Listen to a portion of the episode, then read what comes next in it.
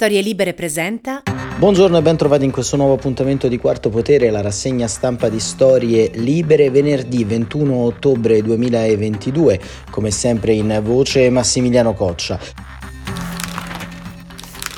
Una puntata speciale quella di quest'oggi perché ci torniamo eh, ad occupare di conflitto in Ucraina e lo facciamo come sempre con Nona Michelizze dell'Istituto Affari Internazionali. Intanto ben trovata Nona e partiamo subito con la eh, prima domanda. A livello strategico e militare eh, come sta evolvendo il quadro in Ucraina? Dopo la liberazione della regione di Kharkiv e della città di Liman, le forze armate ucraine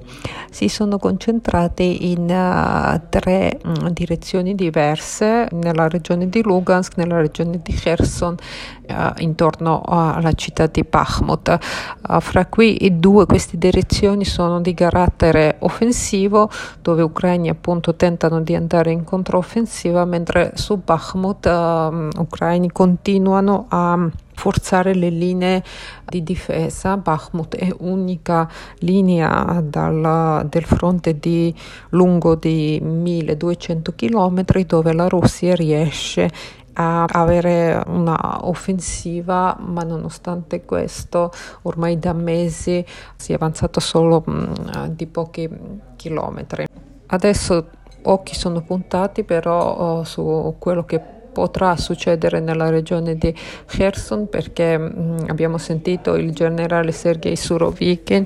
e la sua intervista pochi giorni fa dove uh, lui po- appunto ha ammesso che forse la Russia um, sarà messa davanti a, una, uh, davanti a prendere le scelte non facili e si riferiva proprio alla possibilità della ritirata delle forze armate russe dalla regione di, di Kherson. A questo dobbiamo aggiungere le dichiarazioni di Vladimir Saldo, che è uh, il uh, capo del, uh, della regione di Kherson, nominato dai, dal, dal, governo russo, che appunto um, ammette che um, la controffensiva all'Ucraina si intensificato e che costringe al governo locale di uh, continuare, eh, cominciare eh, con evacuazione d- della popolazione. Uh, il punto interessante sul quale dobbiamo soffermarci è il ruolo di Surovikin e la figura di Surovikin e la necessità del governo russo di fare la pubblicità uh, del generale. Come abbiamo visto durante questi mesi, nessun generale che conduceva uh, le forze armate russe si è fatto mostrare in tv, non avevano mai dato le interviste. Questo perché credo che all'inizio della guerra Putin eh, era piuttosto sicuro che eh, lui doveva vincere questa guerra e quindi la vittoria doveva essere associata uh, direttamente a lui. Ad oggi penso che lui abbia il senso più adeguato alla situazione e percepisce eh, la realtà quasi così come è, cioè lui affa- non esclude affatto la, l'opzione della sconfitta in guerra, nella sconfitta almeno in alcune uh, regioni uh, di Ucraina. E quindi se l'ordine prima era nessun passo indietro, adesso in qualche modo si mette uh, sul conto che si può fare una ritirata programmata da Kherson però oh, questo chiaramente sarà percepita come uh, la perdita e come la sconfitta negli occhi della popolazione russa e allora a questa sconfitta dobbiamo dare uh, il visuale, la faccia. E quella faccia sicuramente è un generale uh, al quale si è data la parola e in qualche modo la responsabilità anche delle operazioni militari che sta conducendo facendo in, in questo momento. Quindi quello che possiamo aspettarsi nei prossimi giorni o mesi anche di a venire è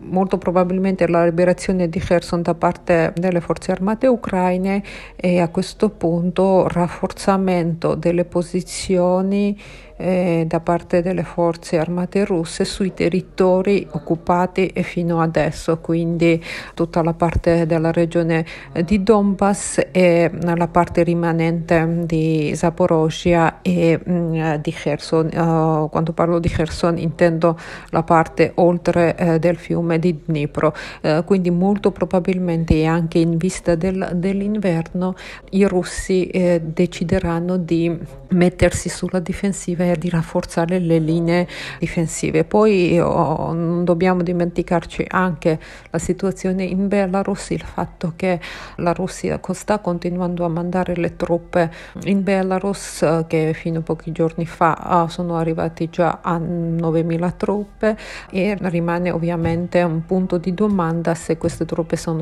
saranno utilizzate uh, per aprire un altro fronte insomma uh, dal, dal, confine di Belarus verso Ucraina oppure no. Mm, diciamo che uh, coinvolgere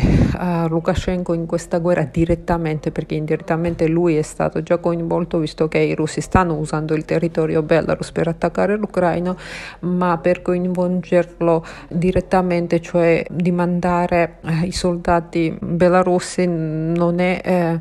una cosa facile, primo perché le, forze, le, condizioni in cui si trovano le forze armate be- belorusse sono molto scarse, il secondo perché Lukashenko uh, cercherà di comunque manovrare e di evitare a subire la pressione uh, da parte della Russia, il terzo perché uh, i confini fra la um, Ucraina e Belarussia da parte ucraina sono stati già minati, i ponti sono stati saltati, quindi attraversare quel confine non sarà così, così facile come è stato facile all'inizio di, di questa guerra, quindi sarebbe come decidersi di mandare al massacro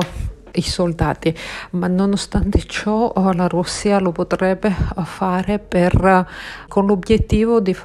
di, esercitare un impatto psicologico soprattutto sulle popolazioni occidentali, perché un altro attacco su Kiev sicuramente poi rafforzerà quelle voci in Europa, oh, pensiamo solo in Italia, che uh, dicono che tanto uh, la, la Russia non si può sconfiggere Ecco, vedete, per la seconda volta sta cercando di, uh, di riprendere Kiev e quindi tanto vale mh, insomma scendere a patti e cercare un accordo con lui. Uh, se eh, il calcolo è questo, se insomma, Putin uh, vuole veramente mh, mm, influenzare l'opinione pubblica in quella direzione, questa mossa forse sarà fatta uh, prima dell'incontro di G20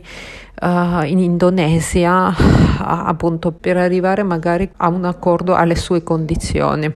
Ecco, molto chiara la situazione, ma eh, tuttavia nel dibattito pubblico italiano si moltiplicano gli appelli al dialogo e alla ricerca di una soluzione diplomatica del conflitto in corso. Ecco, puoi raccontarci perché oggi un negoziato è una ipotesi scarsamente percorribile?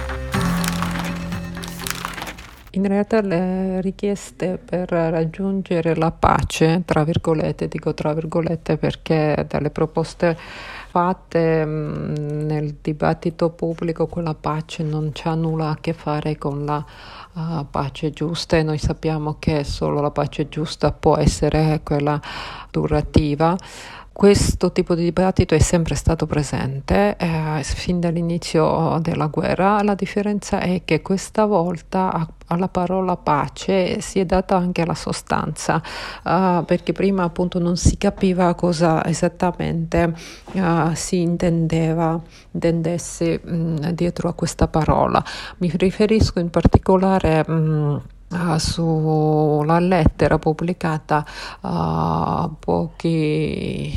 eh, giorni fa uh, che propone alcuni punti eh, come la pace sia percorribile, cioè uno dei punti per esempio è la neutralità dell'Ucraina ah, sì, mh, mm, all'Unione Europea ma non uh, nella Nato, um, non nella Nato perché appunto uh, sembra che uh, è stata fatta una promessa verbale a Gorbaciov di, sul non allargamento della Nato um, sui territori post-sovietici. Allora, ci sono degli errori proprio fattuali mh, mm, e poi anche poca conoscenza di quali sono gli obiettivi russi, quelli dichiarati. Uh, innanzitutto le relazioni internazionali non conoscono delle promesse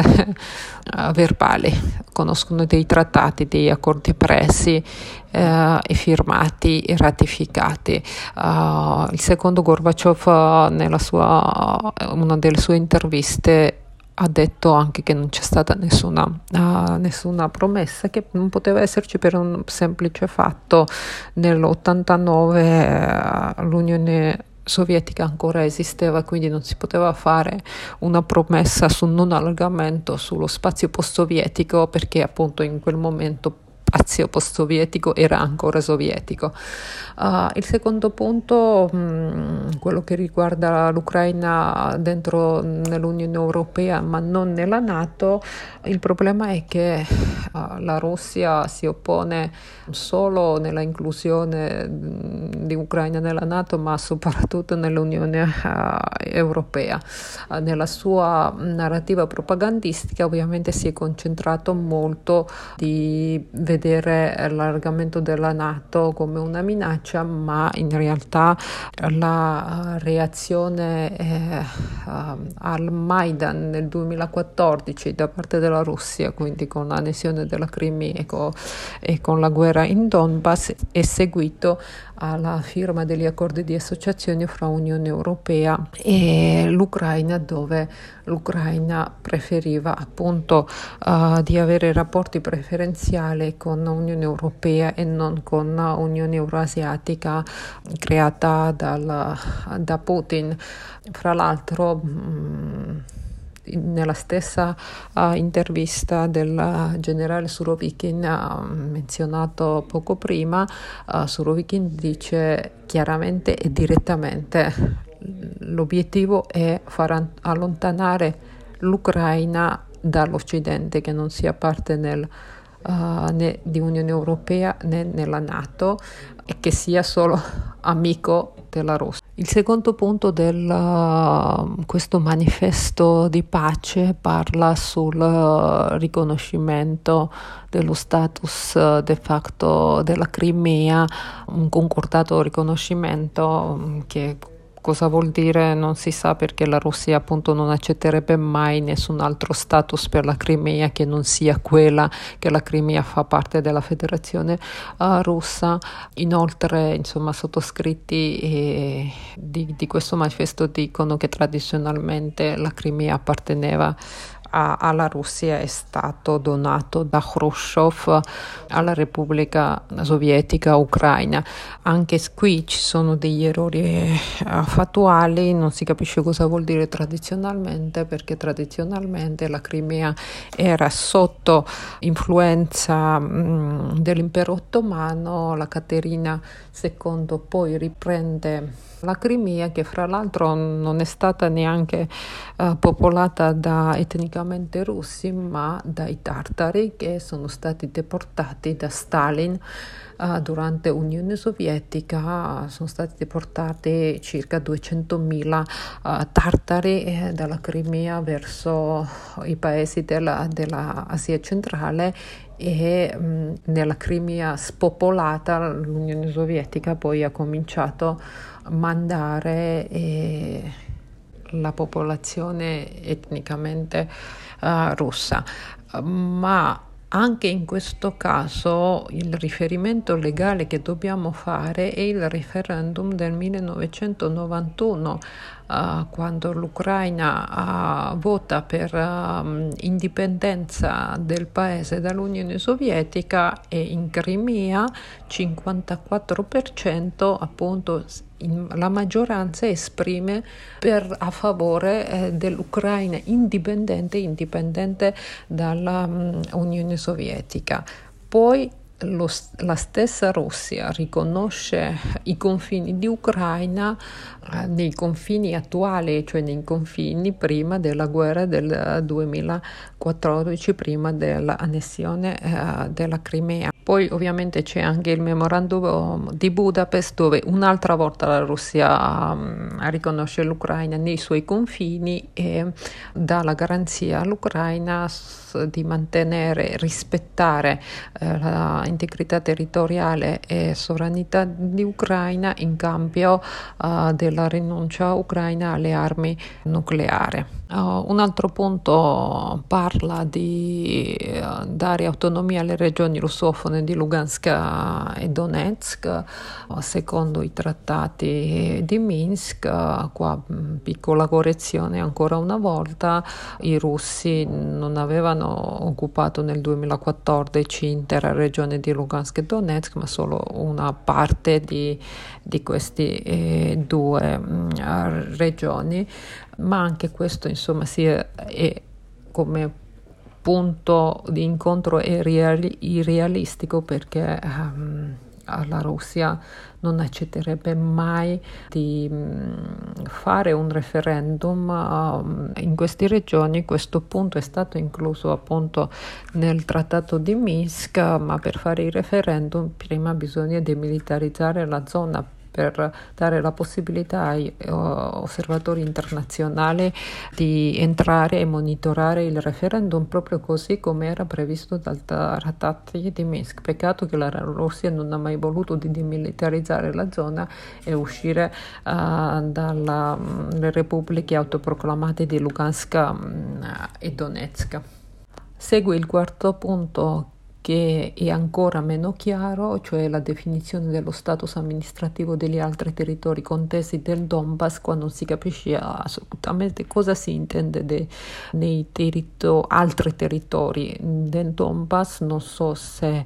autori di questo manifesto fanno una confusione totale fra, uh, fra le regioni, quindi pensano che Kherson e Zaporozhye appartenga a Donbass. In questo caso dobbiamo chiarire che Donbass è una regione che comprende Lugansk e Donetsk, ma Zaporozhye è tutta un'altra regione e Kherson un'altra regione ancora. Se non uh, intendono questi territori come eh, mh, territori del Donbass, allora non è chiaro uh, cosa dobbiamo fare um, e quale dovrebbe essere uh, il destino di Zaporozhye e Kherson che um, sulla base della decisione uh, di Putin di poche settimane fa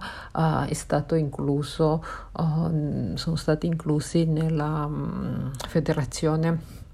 russa, quindi sono stati uh, annessi. Uh, poi si parla della simmetrica de-escalation uh, dell'impegno militare russo, che non so quanto significa il ritiro delle truppe russe, e poi il piano internazionale di ricostruzione dell'Ucraina, dove non si capisce che se la Russia dovrebbe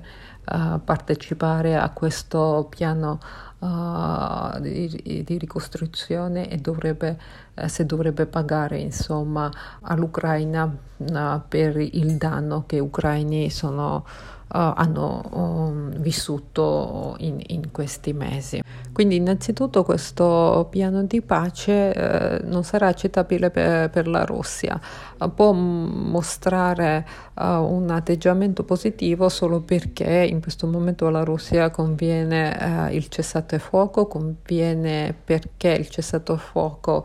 ferma la controffensiva um, ucraina al quale seguiranno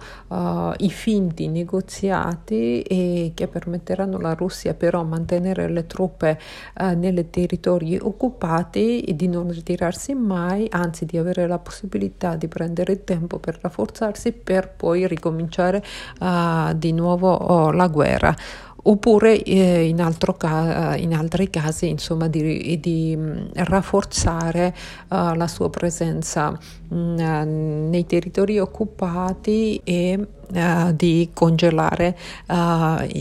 il conflitto negli anni a venire. Da parte ucraina, quando ucraini stanno nella fase di controffensiva che appunto hanno saputo condurre con successo nella regione di Kharkiv uh, per liberare Liman, uh, al quale molto probabilmente aggiungerà la liberazione di Kherson, non si capisce il motivo per cui l'Ucraina uh, dovrebbe aiutare la Russia nel suo piano di prolungare l'occupazione dei territori ucraini. Questo si aggiunge alla totale mancanza di fiducia da parte ucraina verso la Russia, la fiducia che deve essere il primo requisito prima di fare qualsiasi accordo. La Russia non ha saputo mantenere nessun accordo uh, né con l'Ucraina, ma abbiamo anche gli esempi con la Georgia, per esempio, nel 2008, 12 agosto è stato firmato accordo di sei punti fra la Georgia e la Russia, uh, dove la Russia si è preso l'impegno impegno di ritirare truppe uh, dall'Ossetia del Sud um, e dall'Abkhazia um, sulle posizioni pre-conflitto, uh, pre-guerra 5-12 uh, agosto e questo impegno non, non, solo non ha rispettato ma ha riconosciuto indipendenza di Abkhazia e Ossetia del Sud e ha aperto le basi militari su questi territori. Quindi con questi esempi sull'esperienza fatta uh, durante questi anni e quindi non implementazione dei trattati di Minsk, perché nel trattato di Minsk gli obblighi hanno preso sia Ucraina che, uh, che, che la Russia e la Russia aveva permesso di ritirare uh, le truppe militari dalla regione di Donbass per poi permettere insomma alle um, autorità ucraine di organizzare le elezioni eh, locali uh, nella regione di Donetsk e Lugansk uh, e, e per uh, uh, eleggere il governo con quale poi uh, Kiev poteva discutere sul futuro statuto uh, dell'autonomia. la Russia non ha mai rispettato quella parte dell'accordo di Minsk, quindi qualsiasi riferimento a, a quell'accordo è destinato a quell'accordo e a alle condizioni di, di quell'accordo è destinato a, al fallimento. Uh, poi questo piano tralascia completamente il fatto che uh, ormai il presidente Putin, cambiando la Costituzione appunto con l'inclusione di queste quattro regioni nella Federazione russa, non può più trattare uh, con i territori della Russia, quindi non accetterebbe mai ehm, la deoccupazione di, di, questi quattro territori ehm, di sua propria volontà uh, quello sul quale lui molto probabilmente, e ripeto una volta interessato, in questo momento è il cessate a fuoco, ma con le implicazioni che questo cessate a fuoco possono portare um, con sé eh, gli ucraini ovviamente non si sentono motivati di fermare eh, la controffensiva e di sedersi al tavolo perché appunto non ci sono le condizioni uh, per co- negoziare in, in questo momento chiarissimo. Ecco, l'Unione Europea proprio nella giornata di ieri ha eh, deciso di addestrare delle eh, truppe ucraine entro la eh, primavera, portando così il grado di assistenza militare oltre che appunto quello relativo alla fornitura anche di assistenza militare sul campo. Mosca ovviamente per bocca del suo ministro Lavrov ha minacciato ritorsioni e che valore ha in termini eh, strategici questa decisione? da parte dell'Unione ehm, Europea e da parte dell'Occidente c'è stata sempre la consapevolezza che questa guerra dura, dura per mesi. Gli aiuti verso l'Ucraina sono stati di diverso carattere e sono stati graduali, che si sono manifestate nell'invio delle armi, um, nel mettere sanzioni contro la Russia e adesso l'Unione Europea fa un passo ulteriore dove appunto eh, addestrerà uh, i soldati ucraini entro la primavera. Penso che questa gradualità uh, mostrata dall'Occidente, in questo caso non solo dall'Unione Europea ma anche dagli Stati Uniti, questo riguarda anche il tema del, dei tempi uh, delle spedizioni delle armi, sia uh, il modo di escalation management, cioè di um, far abituare uh, a Putin all'idea della, della sconfitta gra- graduale appunto per evitare i, mh, mm, uh, reazioni forti da, da parte sua. E quindi questa decisione in questo momento da parte dell'Unione eh, Europea eh, lo inserisco proprio in questa ottica di avere questo approccio graduale di affrontare eh, questa guerra. Nei prossimi giorni, eh, sono iniziate nella giornata di ieri le consultazioni al Quirinale, l'Italia avrà un nuovo governo. I nostri ascoltatori eh, sanno bene, insomma abbiamo analizzato nel corso di questa settimana tutte le eh, frasi, gli exploit, gli audio, le dichiarazioni e i profili eh, di numerosi esponenti di Forza Italia che andranno poi a comporre il governo e soprattutto di Silvio eh, Berlusconi. E un certo orientamento filoputiniano eh, ormai non viene più nascosto. Quali sono le preoccupazioni che la diplomazia internazionale avverte intorno a queste prese di posizione? Penso che mh, la posizione internazionale e la posizione eh, occidentale, soprattutto al riguardo di questa guerra, è, è, abbastanza chiara ormai, è stata dichiarata anche molto apertamente sia dall'Unione Europea, dagli Stati Uniti, dalla Nato che questa guerra non può finire in nessun altro modo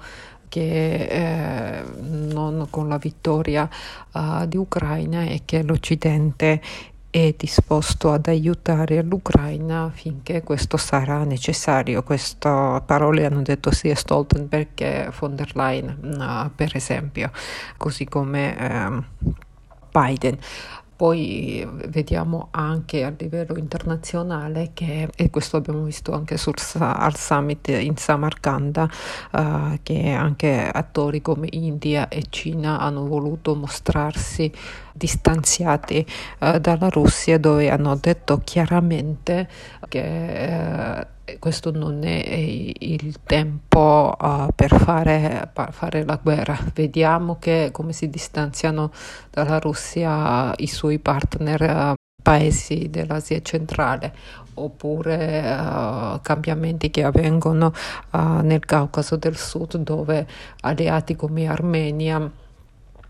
cercano di allontanarsi dalla Russia e quindi in questo quadro della politica internazionale eh, mi viene difficile da pensare che l'Italia può permettersi di prendere le stesse posizioni di, di Orban e di staccarsi insomma uh, dalla posizione che è stata già presa um, dalla, dall'Occidente. Quindi la preoccupazione occidentale penso che uh, sia rivolto più uh, verso le politiche interne um, dell'Italia e meno uh, sul fatto quale posizione Italia può prendere al riguardo uh, dell'Ucraina, anche perché uh, Meloni in quel senso è stato rassicurante dicendo appunto che lei, aveva, uh, lei garantiva il suo appoggio insomma, alla sovranità e all'integrità territoriale di Ucraina. Quanto a Berlusconi penso che anche qui non ci sia nessuna novità in quelle audio. Uh, quello che dice in quelle audio ha già detto in varie volte varie forme uh, anche durante campagne elettorali e nelle sue interviste televisive. Ecco, tornando invece per chiudere un po' alla situazione, a questo bollettino di guerra, di questo conflitto ormai diventato permanente, un conflitto che è sempre più ibrido, che coinvolge tanti aspetti della nostra quotidianità, una guerra che sembra ormai eh, essersi eh, trasformata, come eh, abbiamo raccontato nel corso di questi mesi, eh, da un'operazione speciale, una sorta di operazione lampo, ad un conflitto eh, su vasta scala che sta spostando anche molti equilibri in altre parti del mondo. Ecco, ma ad oggi quali possono essere i punti di cedimento del Cremlino nei prossimi mesi, a tuo avviso? Il cedimento del Cremlino dipende dai vari fattori che si stanno già manifestando in, in, Russia, soprattutto in tre direzioni. La prima è la tenuta del sistema economico del paese, in questo senso la decisione di ieri del Premier Mishustin uh, di usare National Welfare Fund per finanziare il deficit del bilancio e ci indica um, proprio la difficoltà che la Russia sta affrontando in, in, questo momento dal punto di vista finanziario eh, e economico. Uh, il secondo fattore è sicuramente la questione militare, cioè la notizia diffusa che la Russia si trovi nella situazione uh, complicata um, di grave carenza delle munizioni, soprattutto quelle più avanzate. Il terzo fattore è sicuramente la tenuta sociale del, del paese e insomma è tutto da vedere che l'effetto avrà. La mobilitazione condotta fino adesso perché poi i mobilitati sono stati mandati sul fronte con, senza alcun training e quindi mh, il numero di, delle vittime uh, crescono. Perciò questo molto presumibilmente poi si rifletterà anche sulla popolazione russa perché mh, a differenza dei mesi passati dove i russi la guerra potevano osservare osservare dal divano di, della casa, adesso mh, sono stati chiamati a partecipare direttamente mh, a, nella, nella, guerra e di, di, di, combattere. Quindi insomma la combinazione di questi tre fattori poi ci, ci mostrerà il livello di cedimento del Cremlino. Eh, noi come sempre ringraziamo Nona Michelizze dell'Istituto Affari Internazionali per essere stata con noi, grazie davvero Nona e Quarto Potere tornerà nel suo formato tradizionale di rassegna stampa lunedì come sempre alle 7.45. Buon proseguimento di giornata e buon fine settimana a tutte e a tutti.